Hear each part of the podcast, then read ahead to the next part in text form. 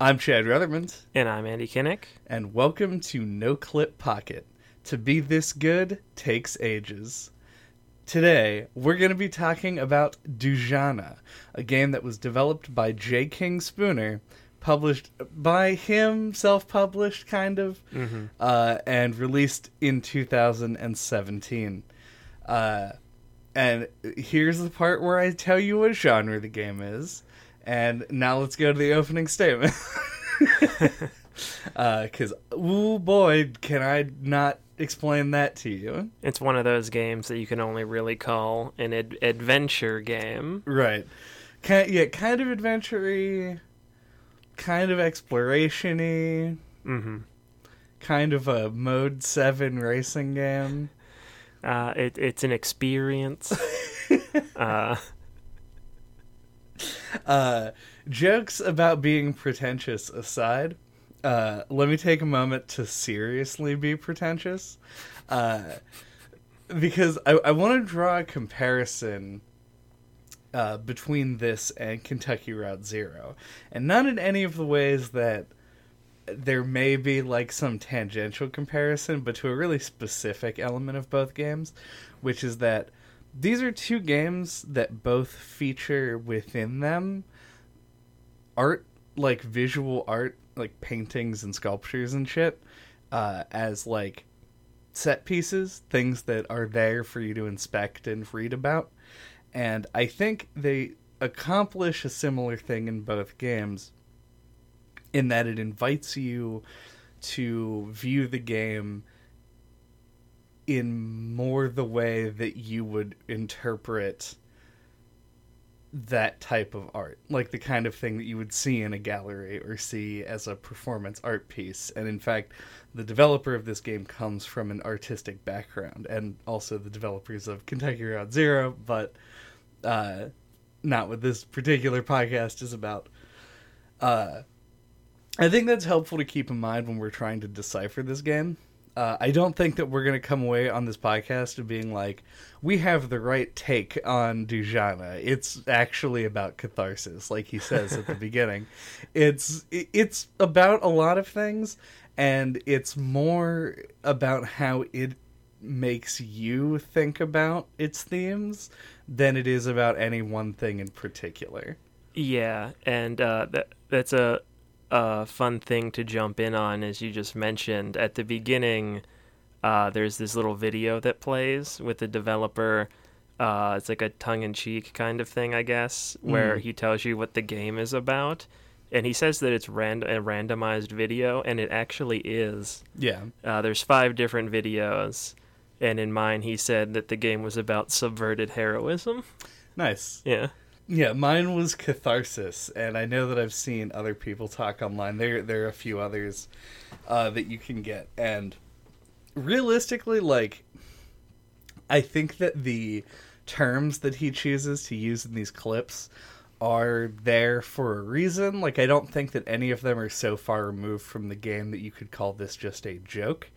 I think that they're there to sort of like kickstart your idea of how you want to like view like you want to look for subtext in the game to explain how the game is about catharsis when you hear that and the same thing with uh with, with subverted heroism and and any other thing Mhm. that he could say but whether or not what you find there is uh subverted heroism Uh huh. It doesn't really matter as long as you're looking and finding something. Yeah, I think it directly re- relates with what you were just saying, where like it gets you to ask the question, well, what is this game actually about? Even if Mm. you don't take it seriously, uh, like what he says, uh, and it gets you thinking about what the game means right from the very beginning. Right. Uh, so what does the game mean, Andy? I don't know. Yeah, no. I know.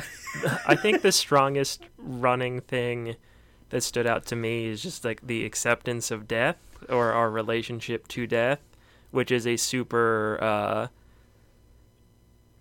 I don't know. It speaks to me a lot as somebody who's afraid of death, like more so than the average person, or at least I get that impression Right. anyway. uh, Yeah, I, I, I think that's fair. I, I actually was hoping that you would just go like, uh, and I'd be like, well, let's move on to something else. Uh, uh, subverted heroism is obviously what the game is about, Chad. that is true. That's what the man says. Um, but no, uh, I do want to start somewhere a little bit more distant and then kind of work our way into the themes and stuff. hmm I do agree with you for what it's worth. Like that's definitely one of the major things. And to get to that narrative, uh, you have to go through quite a lot.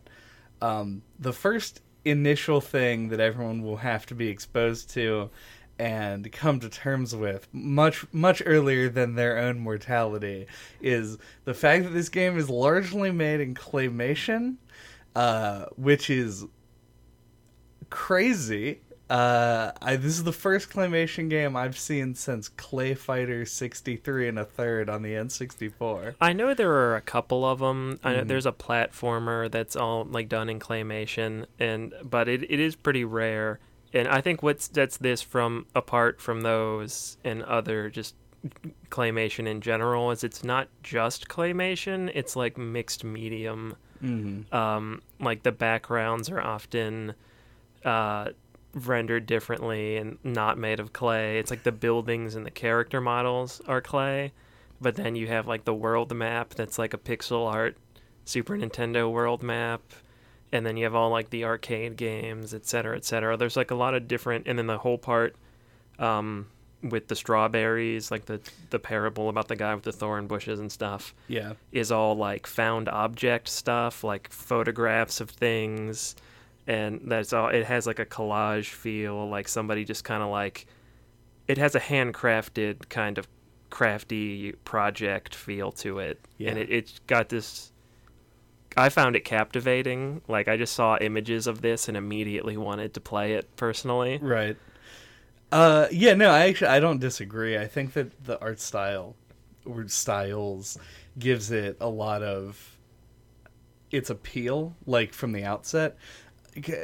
You would have to do a lot to get somebody to like get on board with the idea that, of this game, uh, agnostic of art style, but the visuals and just like the very unusual presentation do a lot to pull you back into that. Mm-hmm. And the game doesn't even start with it necessarily because the the first thing that you get is this like you get a series of strange things.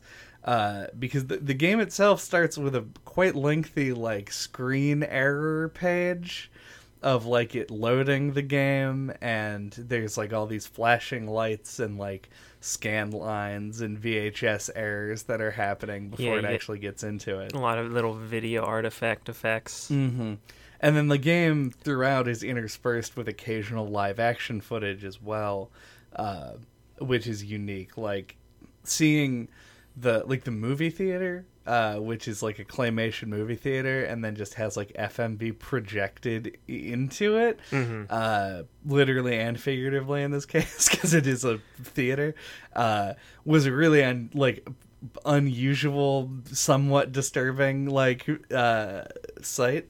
There are lots of, of little interstitial bits of this game that, that throw the visuals into a different mode. The your own home in the game is rendered in a different style. It is on top of the claymation like scenery drawn on like hand animation. Uh, and then when you're inside, the characters and their models are replaced with hand drawn versions of themselves. It's a very like whiplash inducing uh, visual style, which is hard to accomplish. Yeah, it somehow like has like a cohesion to it though. Mm-hmm.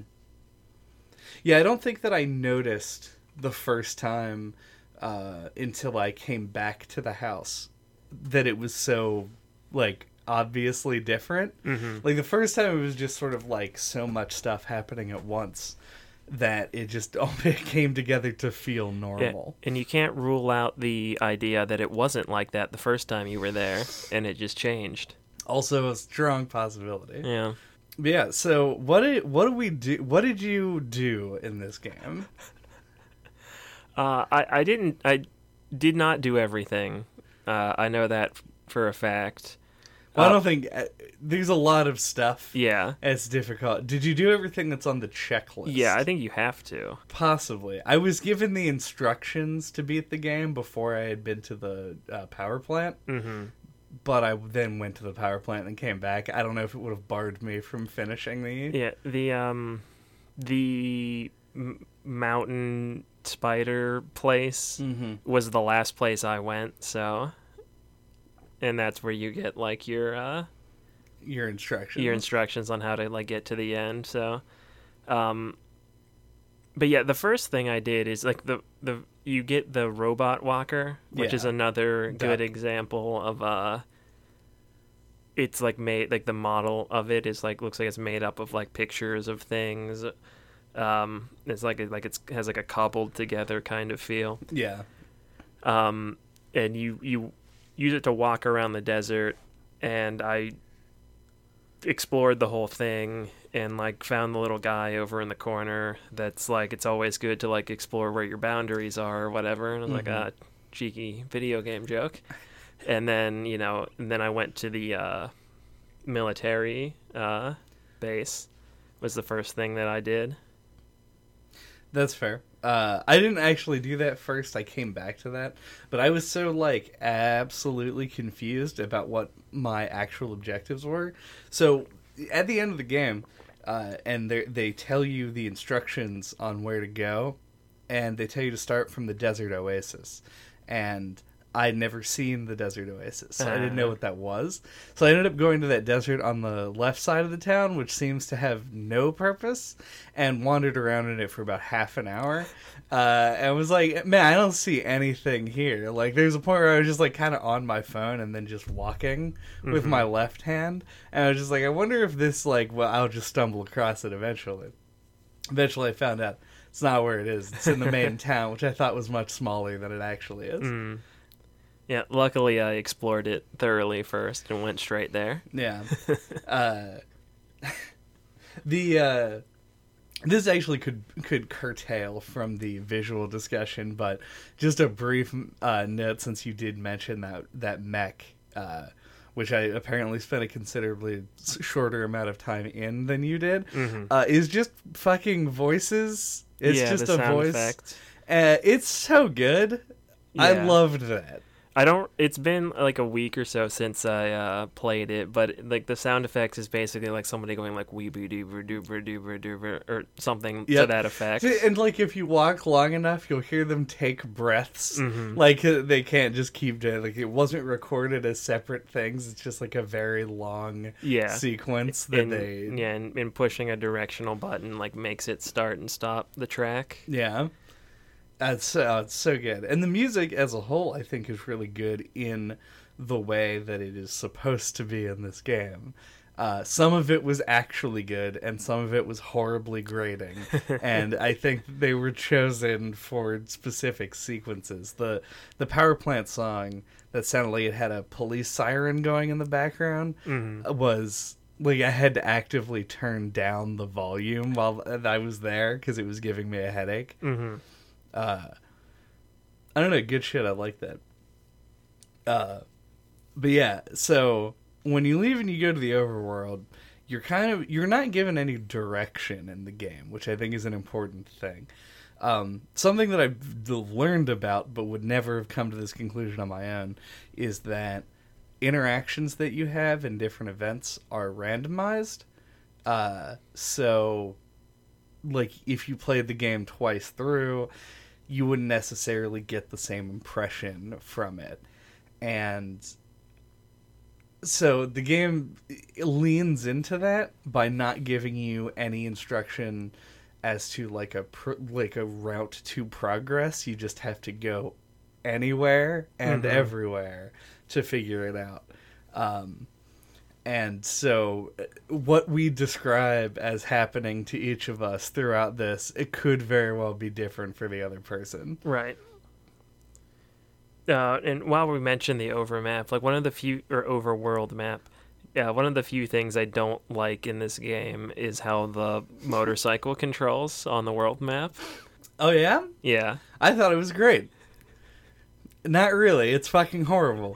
But I, I have to imagine that that was intentional, or Yeah. maybe I'm giving him too much credit. I don't it, know. It feels like a joke. Mm. I don't get it, but it, it feels like it's at the player's expense. Like it feels intentional to me, yeah. but I I did not like it. Yeah, this is not going to be another warthog situation. yeah. Though it is kind of similar in the way it controls, except you don't have a second stick. It's as unintuitive as that is at the outset. Uh, yeah, I don't know. It, it it did result in because it was also hard to tell if you were angled like um, like straight on, like if you were vertical on the screen, which direction you were facing. So sometimes I would leave a location and then drive right back into it. Uh, it's not like this game has real load times or anything, but it's just like, how is this very basic action something I'm incapable of performing? Yeah, but so the first place I went to after leaving the the desert town was the the town up to the top right of the map where the arcade is. okay. And uh right off the bat, like one of the first couple of houses I went into there, there's a school teacher who talks So it gives a really long speech Yeah. uh, about uh, she talks about Shakespeare and about like finding entertainment in inappropriate places, and I'm like, it's one of the first instances where I'm like, okay, we can make note of like meta commentary here. Right. We got a thesis statement. Yeah, like, and I don't know. That really was what kind of set my expectations for what the game was actually going to be like. Because like up until then, I was just kind of like, what? Did still didn't know really what to expect. Um, and I don't know. That just really stood out to me. And um, there's also a guy, I think, in the arcade who says if you talk to him once, he says something. I don't remember what, but then you talk to him again, he says, "I want something meaningful from my games. I also don't want to think about it." Which I thought was pretty funny, like a prod at like um like gamer uh culture, what however you want to say it, like stuff that like people who play lots of games talk about on the internet. Right. How do I want to put this? Like, they think the game should be untouchable by, uh, like, critics. But then at the same time, if something goes out of their way to transgress, then they will themselves destroy it by being like, this isn't what I wanted, though. Yeah. Yeah. It's just like people who will feel threatened by criticism of a game that they like, and so they say, "Oh, like why can't you just have a good time? and Shut your brain off. Like games are just supposed to be fun. Can't why Right. can't you have fun?" That sort of thing. It felt like a like a a joke about that sort of thing, which I enjoyed. Yeah.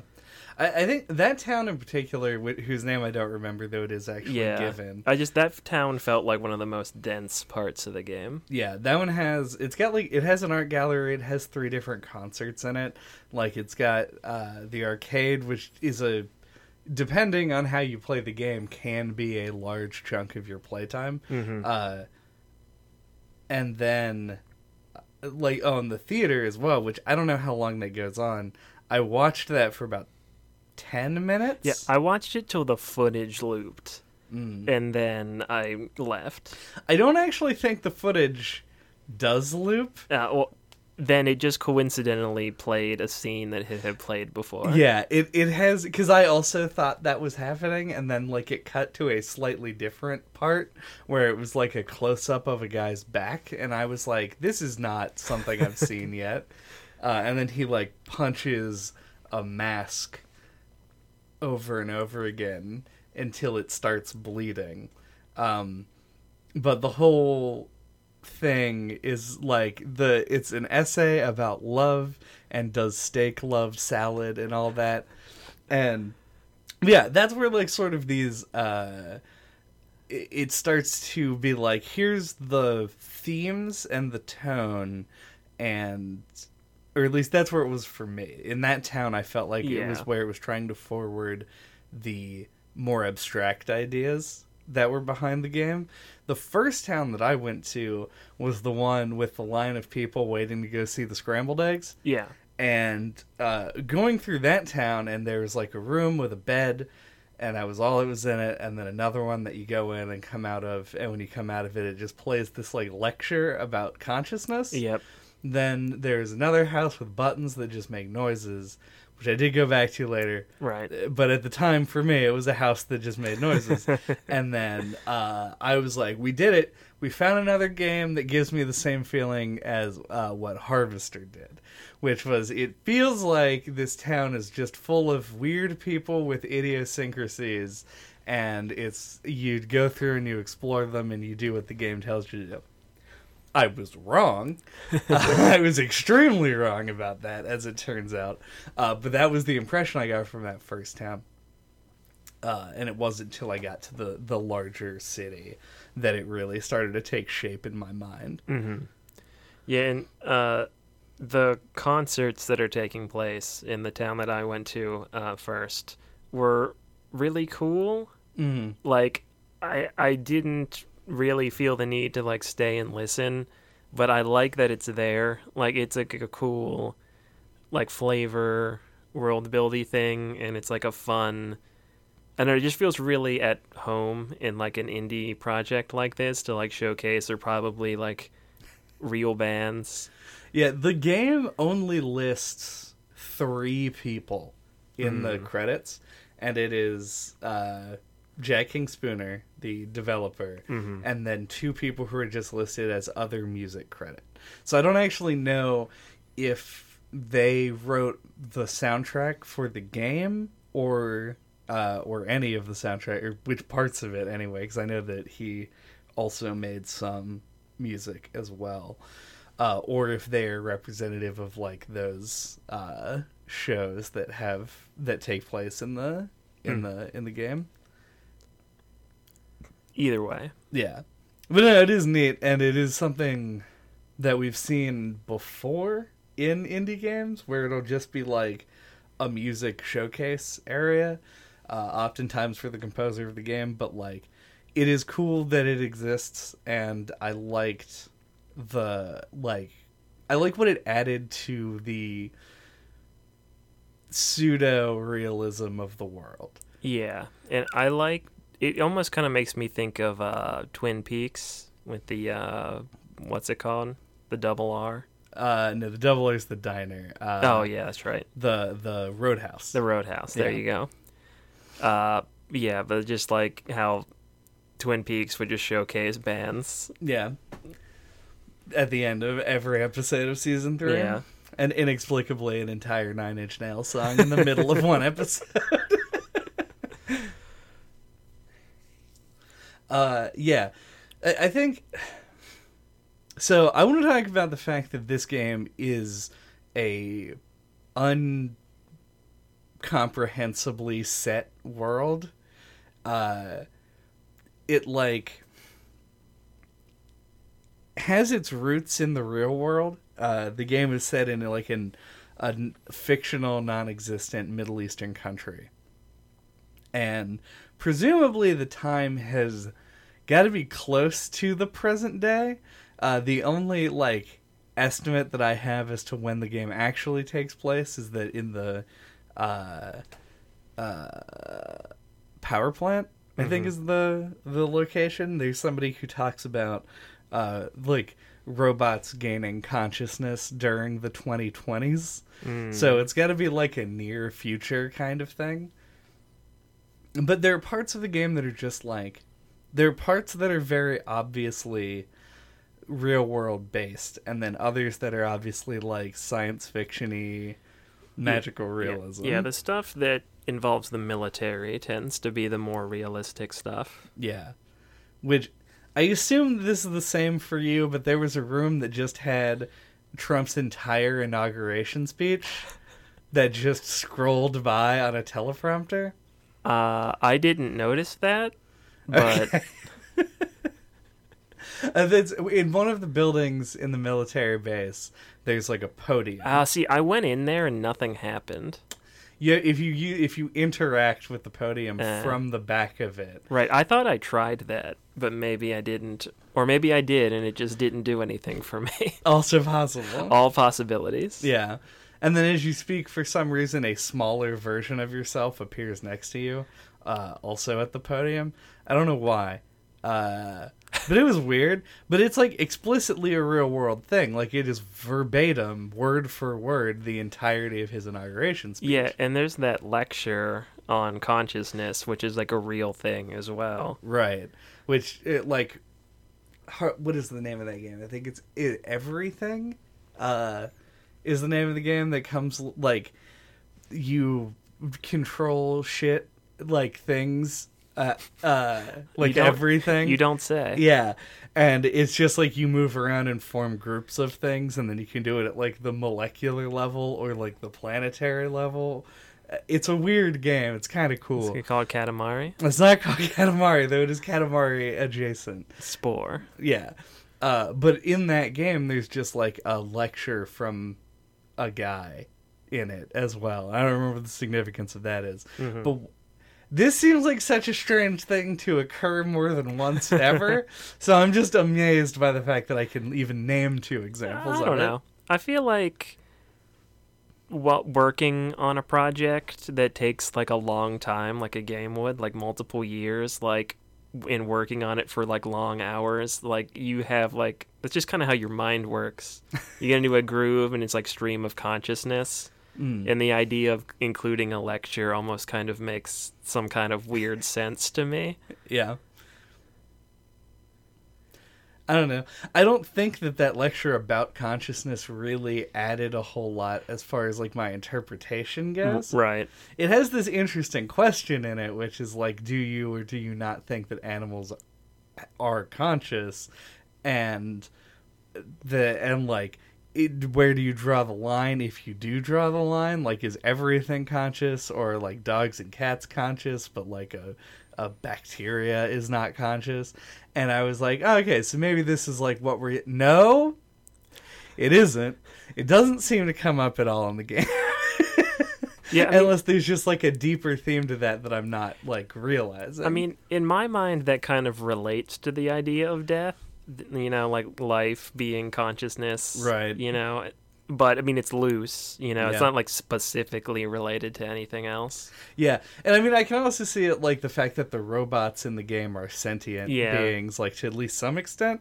Uh, They've had a consciousness put into them, and it behaves weirdly when that does happen. yeah, and then the whole spiel by uh, first of all, I think every voice in the game, with the exception of some like musical, uh, like vocals and stuff, are just done by the game's developer. You can tell in a lot of places, but Yeah. Uh but the the whole speech that's given by the guy who owns the power plant uh also sort of has like some subtext regarding like actual Oh, yeah. consciousness. yeah, that was probably the most impactful or my favorite part of the game was that underground factory Mm. aka the power plant. Uh, just I, I don't know. I just didn't expect to find that there. Yeah. It's like a more mild version of uh, like playing Earthbound and discovering like the weird undertones.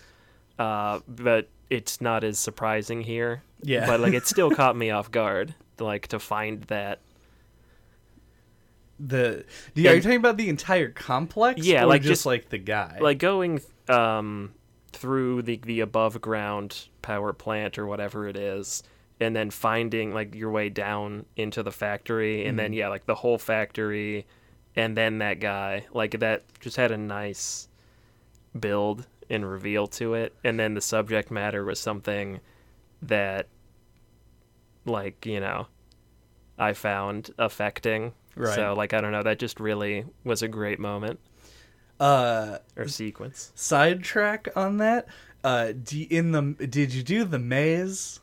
The ma- oh yeah, Did you find anything of use in the maze, or did you just? I did that after I talked to the guy. hmm Uh, that was like the one way I didn't go before I found him, and I did. I followed the left hand rule Of course. and got all the way up to the top of the maze where there was like a character or Yeah. something that then like made a the baby. yeah, and that made the maze change perspective. Mm. And then I just went all the way back down and out and left. Like I never found anything else. Okay, that's also basically what I did, in, up to and including doing the the left hand rule. Yep. Uh, but I'm I like that you interpreted it as the maze changing perspective because in my mind it was like It was like the gravity gravity. change. Yeah. Yeah. Changing the perspective, I guess, isn't the best way to say it, but Well, it totally makes sense though. Like if you just like rotated it 90 degrees, it would be effectively the same thing. yeah, But to it's like it- a Mario Galaxy kind of change the gravity thing. this game really stole a lot from Mm. Mario Galaxy. Like when you shoot the star bits. Uh, uh, but no, yeah, that's sidetrack. I did love that guy's whole like uh, bit. Th- This is a game that you don't expect um, traditional anything from. So the more esoteric and bizarre the everything in the game gets, sort of like the better. Uh, there are games where this wouldn't work, and obviously this game is designed to make it work. hmm Uh, but the speech that the guy gives is so committed. Like it's very It's believable. yeah, like the way that he describes everything, it's like this is an actual like philosophy that somebody likely does follow. Uh, not saying specifically that the developer does because it's a character in a game, but like it's presented in a way that is like it's weird as fuck for sure. Uh, but it's also like interesting and gives you sort of like a context for what this character is like all about. Uh, and that is where it does play into Dujanah's story because the in the broadest context of the game, your husband and child have gone missing. They went to go bury a hamster in the desert uh, and then never returned. And uh, so having you come across someone who is just talking about death and the acceptance of death and specifically forgetting the people who are closest to you is something that is like really it's like you thinking as Dujanah, which this is a weird like three part separation that you have to make here. hmm You have to wonder, like, i- in your experience of the story, are you thinking that Dujanah is taking this as her own thing? Like, it's it's uh, described in some of the art gallery sequences where she talks about like she's never or she never felt like she could relate to a piece of art or she didn't like a piece of art unless it reflected something that she had lived through. hmm Uh, so obviously she like internalizes everything. There's a sequence, and once again, I don't know if these are the same for you, uh, where they talk about a fight that she had with her husband, where they went to an installation art piece and Yeah. they put grocery lists up, and she suggested that it would be nice if they could add their own grocery lists. And he says she doesn't get it. Yeah. So I the interpretation that I have there is that like Dujanah's own interpretation is very internal. It's something that comes from within. And so like the the idea of like having is being told this by this guy who's like d- who is dead effectively, like Mhm. dead and dying. On the threshold of death. yeah, which Forever. we just talked about Yeah. uh, with uh, uh, Ghost Trick, weirdly. So there's a connection I didn't expect to make. Uh, but being told by, told this by this person, like, is she thinking like I have to let my husband and child go because they are dead and gone, or is she thinking they have already forgotten her? Like, these are like the themes that the game sort of plays around with and comes to a culmination. So. Uh, all of that to say, I agree. I liked that Yeah. part. yeah. And my other favorite, my two other favorite sequences are um, the one with the button room that you mentioned earlier. Yeah. You meet this like gang. the three of- sisters. Yeah, the three sisters uh, in a laundromat in the, the town that I went to first.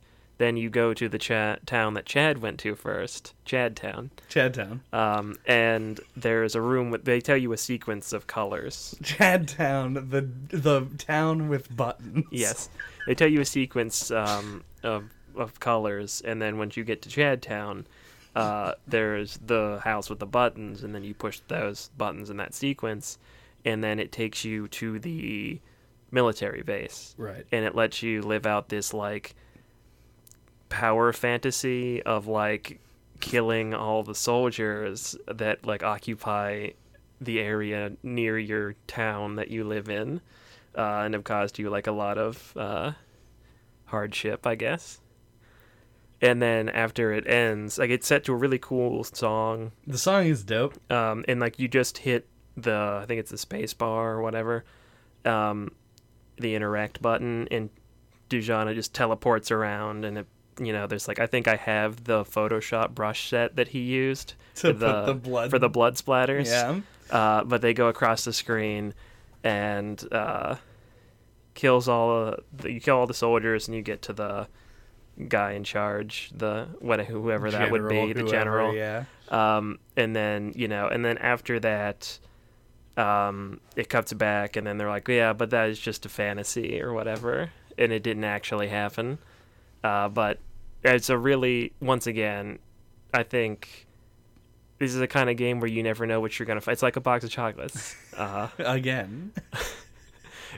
referencing herself even more. Mm-hmm. Um, but uh, you, you really don't know like what you're gonna find, uh, and it, that diminishes a little as it goes along. But it does keep throwing sequences like this in to keep you on your toes, and they like are really effective, even if you don't are somebody who's not gonna like read into the symbolism or the themes as much. They're really just impactful sequences on their own, and I think that's what makes them work so well. Yeah. There are a couple of instances, that one, and uh, at one point, if you go back into your home, you can talk to, I think it's your mom uh, again, and she uh, and she says that she's like on a she's on a quest for revenge or something, and then the just that whole thing, that whole sequence that plays out, they cuts when it cuts back to the laundromat, uh, they talk about like uh the you can't like what we have to meet there Violence begets more violence. yeah that kind of thing which i believe is a quote from macbeth which is also the the play that the the school teacher was talking about Right. uh but either way uh the, yeah they go through that whole thing and i never really got a revenge story from this even though the game explicitly says it a couple times I think it. I kind of like what you were getting at with the near death factory owner man. mm-hmm. Um, it's kind of, I think, Dujanah doesn't know what happened to her husband and child, and I think the whole time, um, she's, you know, aware of the idea that they they might be dead. right um, and I think that kind of stuff goes through her head, like as you were saying, like the way she's internalizing the things she's interacting with, mm-hmm. and I just think that's always a possibility. Like I agree that you're not on a revenge quest at all; you're just trying to find out what happened. But I I get why it's brought up, right but uh, it is maybe brought up a a weird number of times. Yeah, but it did get that sixth song into the game, so like, yeah, it's pretty sweet. yeah, it's whatever. Uh, And then the other one. yeah, yeah, go on. uh, is also in that town. You go into one of the houses, and there's this little like town thing, like, like, a diorama. yeah, set up in the corner. And you go up and you talk to one of the little people there, and then it shrinks you down. And you go in, and it teleports you to this sequence. Uh, I don't have a better word for it. Where you control a different little character. It's like a naked man or whatever. Um, and there's just this narration of this like story, like a parable, as I said earlier. Um, and it's got the different, more more different visual It's- style uh, more different. where it's like it's mostly white with like yeah and all the art assets look like they're pictures cut out of like a magazine or something like that and uh, kind of all collaged together and like you just you explore through it while listening to the story and there's like minor interactive bits like we had to move the thorns inside and everything right. is uh, and that's also like one of my my favorite sequences of the game and it's a- the sequence that crashed my game the, when I was Uh, playing it it was the sequence that I thought had the highest opportunity to crash my game because it would lag out severely when it tried to transfer to and from different scenes in it. Mm. Uh, Also, they're very. You can interact with the strawberries to pull them out of the ground very Yeah. slightly. I didn't even know that. Yeah, uh, it doesn't do anything as far as I can tell. But Yeah. So when I loaded into it initially, I thought you just had to listen to the story. Like Same. I, I didn't think it, and that's what ended up crashing it for me. Is that it? Like it, the story got too far before I got to like a place where it, it could trigger the part where Like it goes to you part of it. chasing the bead or whatever. yeah, and it just tier. like didn't tear and it just didn't know what to do i guess and it just froze like i talked there were like these two npcs by the little river Mhm. and i went to talk to one and then like the dialogue just stayed there and like i couldn't advance it or do or quit out of it or do anything Oh, that makes sense actually. Yeah. Probably. I mean, to some extent, I, it is. A, Yeah. I mean, there's lots of stuff like this game was. I want to say made in Game Maker. Uh, i don't know Yeah, I don't remember. that feels like it would make sense yeah, and there are some things about it that are like kind of indicative of like the the the engine that it was built Mhm. in. it's a little bit jank Yeah, and so that's the kind of thing that I, that makes sense to me. That could just happen. Like it wasn't anticipated that you would be in dialogue when the thing ended, and so it didn't know how to advance from there. right Uh, but yeah, that's that's that one. That one is also cool. Uh, that that also just so to get back to the very beginning of the podcast. Uh, I think that death is definitely one of the themes for me personally. I think that the idea of loss, uh, not like death specifically, but just like uh, coming to grips with loss, is like the major theme that I was like following with. hmm Uh, and that sequence is also great for uh, the exploration of, of like that idea as well, because like the story is about this guy who, you know, like meets with another person. He's never met anyone before, and uh, when they go away, it's just him like not knowing what to do anymore, uh, until eventually like he's the one who is singing, uh, et cetera, et cetera. Mhm. It's very good. It's well narrated. Like I'm actually surprised at how well this one Scottish guy managed to like carry every performance in the game. Like I don't think I wouldn't give him an Oscar for anything, but like it's it's all like decent at least. hmm it all Uh, fits Yeah. And him being the narrator for like everything else, the short film, the uh, the the story we just talked about, the, all of the inter. Did you find the house in the desert where he's a streamer? no i don't think so Oh boy, there's like a place. Oh i did hear about this i did not find it I didn't hear about this, and I'm glad because uh, it took me off guard. like like afterwards i found someone yeah, talk about it but Yeah, it's like you go up into the corner of the map. There's like a set of barriers and shit, and you go past it. And in the house, there's a little like SNES. And if you interact with it, he just shows up in the bottom right corner like a streamer with a green screen. Mhm. And he's wearing a wig for some reason. And he just does this whole bit. And it lasts forever like for fucking ever uh, of him wandering around in the desert, not knowing what to do, and saying that it looks like shit. And then uh, if you go back into the house, it starts playing in reverse and with inverted colors for some reason. And then you leave and it restarts. And I was like, I don't know what the fuck is going on. Uh, so it, it just stops happening when you leave the desert. But it's just a real weird thing Mhm. that is there. but that's just that's more him. It's just uh just Jack again doing his thing. hmm i'm sad that i didn't find that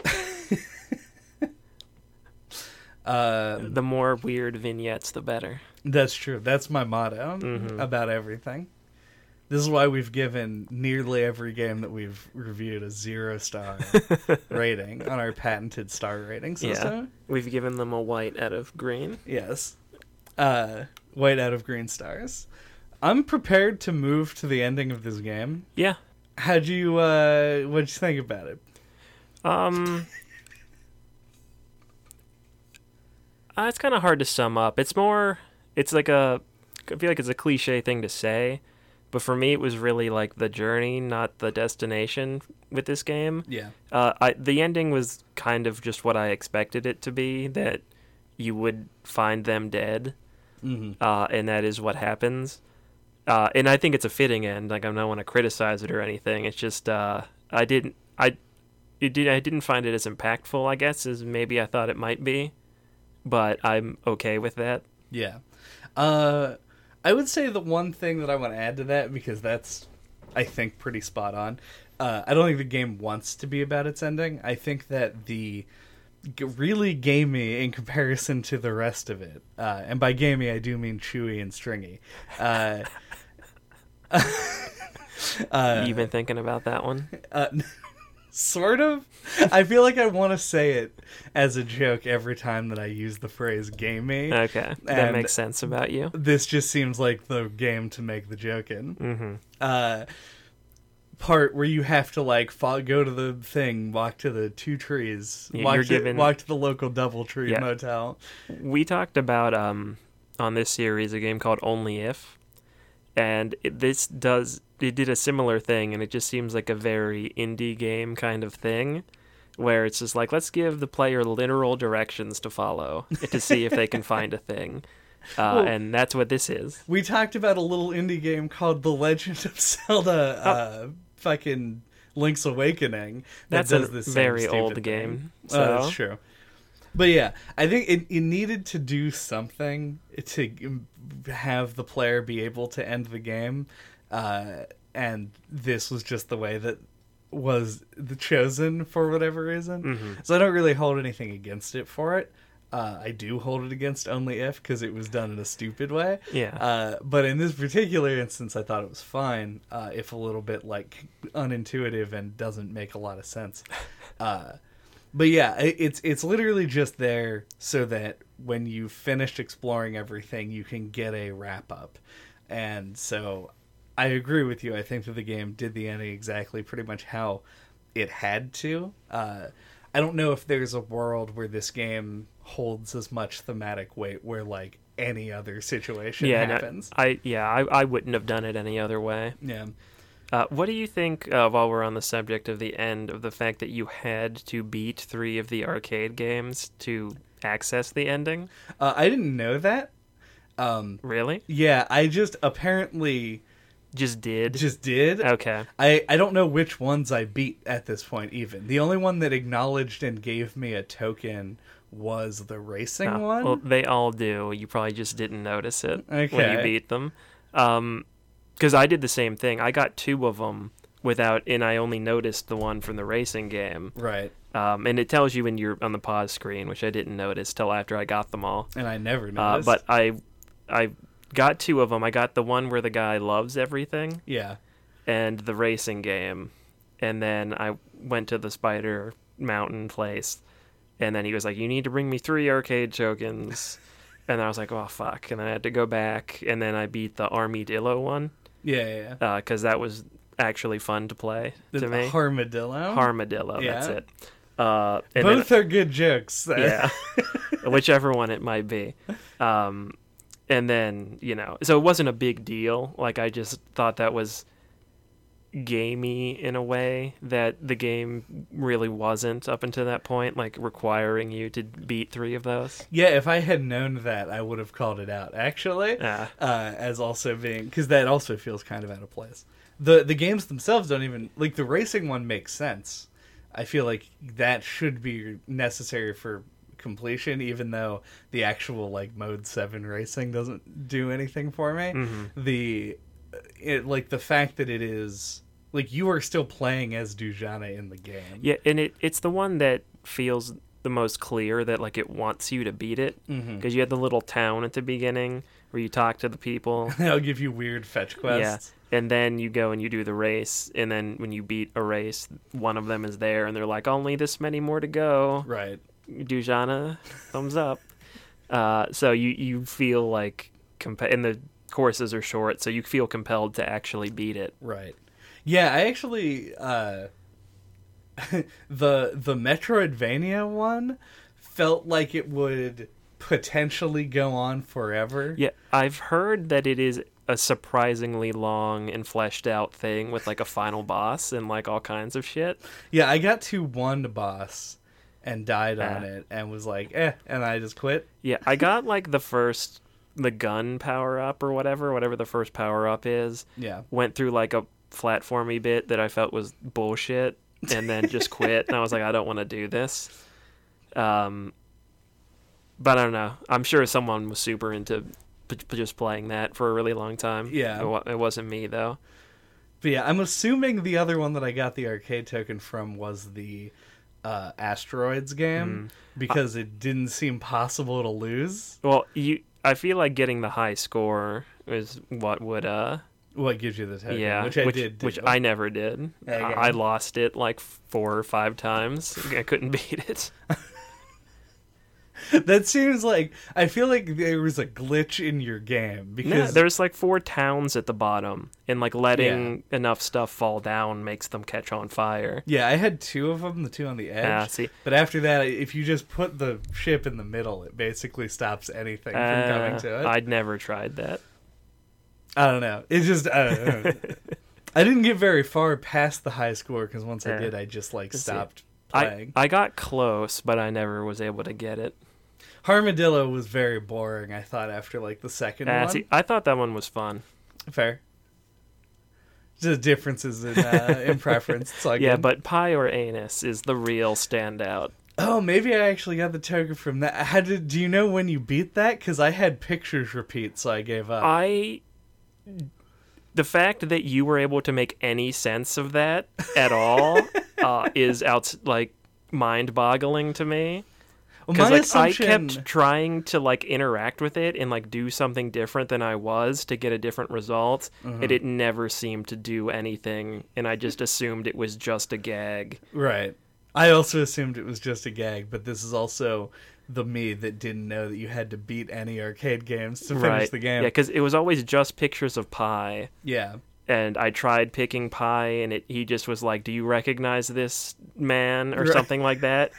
and I was, and then I don't like he just never really did anything. Like I don't know. Well, yeah, that's what I was uh, curious about is if you got it to do anything. No. because it didn't for Okay- me. okay. Really, yeah. You made it sound like you understood like what the game expected you to be doing. Well, I assumed the game wanted me to look at the bits of image, yeah, and then guess if it was a pie or an anus. right, And I guessed that the game would not show me an anus, right. so I just chose pie a bunch of times. But one time it was like a slice of bread, and I and- Mm, yeah. yeah, and I'm like, well, what's that? It just it didn't seem like it responded to your inputs at all. Sure. I mean, it responded by showing you the picture when Right. you pressed a button on the podium. I don't know. Yeah, I don't I know. There was no feedback like though at all. Dujanah is a difficult game to interpret. P- Pie or anus is even harder. Yes. Uh, well, now that we've gotten all of the important pie or anus talk out of the way, do we have final thoughts? Um, no, I do have anal thoughts. um, I I liked this a lot.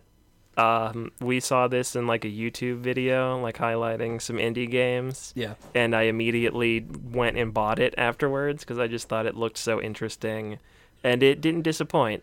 Um, yeah, it's like it's one. It's like a very artsy indie game, but one that's actually good and has substance. Like, probably if you haven't played and for some reason have listened this far, this game probably sounds like a pretentious, weird, like thing, like unapproachable, weird thing. Uh, but it's really not in practice. It's really enjoyable and feels like it actually has stuff to say and does so in like a unique way where you don't know what you're going to find next. Uh, so I found it thoroughly enjoyable.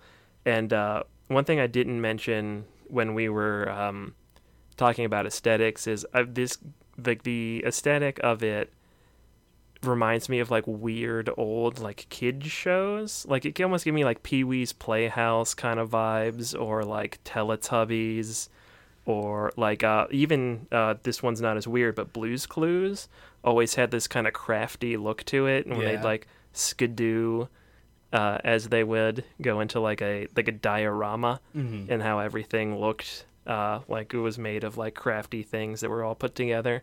Just had that kind of a look to it, like something like there's just like an experimental uh, weird feel to this that I really like, and it's hard to describe. But no, I think this was great, and uh, probably deserves to reach a wider audience than it ever will. but uh, I I will uh, always uh, it'll always have a place in my heart. Yes. uh, I don't know if this is m- I slipped into some kind of like catatonic state Mhm. while I was in the experimental film theater part of the game, but I think they actually do have an image of a Teletubby just in it, Yeah, just well, incidentally. I didn't even see that, but I'm onto it. I've cracked the code. You have cracked the code. You found its main source of inspiration, fucking Popo or whatever. uh, but no, uh, I I kind of mirror that. I think that the problem with this game reaching a wider audience is that the audience for this game is very narrow. hmm Uh, I think that a lot of people, even if they were exposed to it, and even if they gave it a fair shot, would not want to engage. Uh, it, it there's I'm a lot. not of- so sure about that, but you're probably right. You have more patience than I do. That's true. and this game pushed at tedium a little bit on occasion.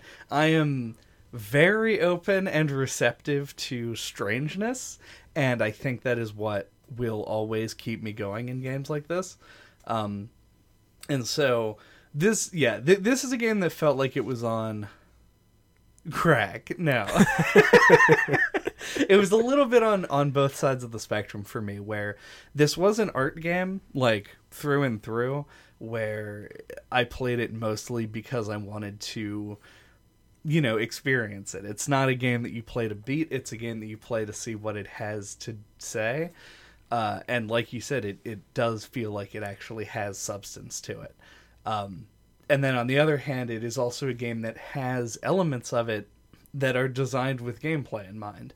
Uh, th- it's not a lot, and what's there is like pretty shallow, but the fact that it does sort of change your control methods and stuff keeps you engaged mechanically as well as narratively. And uh, I think it's a good. It's not quite a perfect marriage of the two, more so much as like a sloppy combination. But I think that fits with the game's aesthetic so perfectly that I don't think that it would have been better in any other way. Uh, for what this game is, it is perfect and lovable. Uh, I enjoy this game a lot, and uh, I don't know. Glad we did it. Also, just to to shout it out because like we're not under fucking contract or anything. Uh, the the show that we or the yeah the show that we watch on YouTube is called Blips. It's put out by a channel called Errant Signal. Uh, it's also where Tamashi came from. Right. Uh, big fan. Do check it out. It's rad. I've suggested it on the Discord before, uh, but I'll talk to you about that uh, in a second. Because thank you for listening to No Clip Podcast this week. what are we talking about next time? Uh, next time, we're going to take things in a slightly different direction uh, and talk about Plants vs. Zombies, uh, which is a game that you've probably played before. Uh, but in case you haven't, it's a tower defense game, and uh, it took mobile phones by storm in the like late 2000s. Uh, until that time, you can get a hold of us. All of our contact information is on our website at noclippodcast.com. There you can find links to all of our old episodes, both on YouTube and on iTunes, Google Play, anywhere that you're listening to the podcast now. Uh, there's probably at least one other place you could be listening to it, which would be weird if you did. Uh, uh, this game actually gave me kind of like cat lady esque vibes as well. In certain ways. Yeah, that's another episode that I would recommend listening to. Uh, if you're coming from this one. We got a Twitter account, got a Discord. kind of like lost train of Yeah. thought severely. Yeah, you also mentioned Harvester, not a bad one. If you want a weird tonal adventure game, For sure. smash that like button.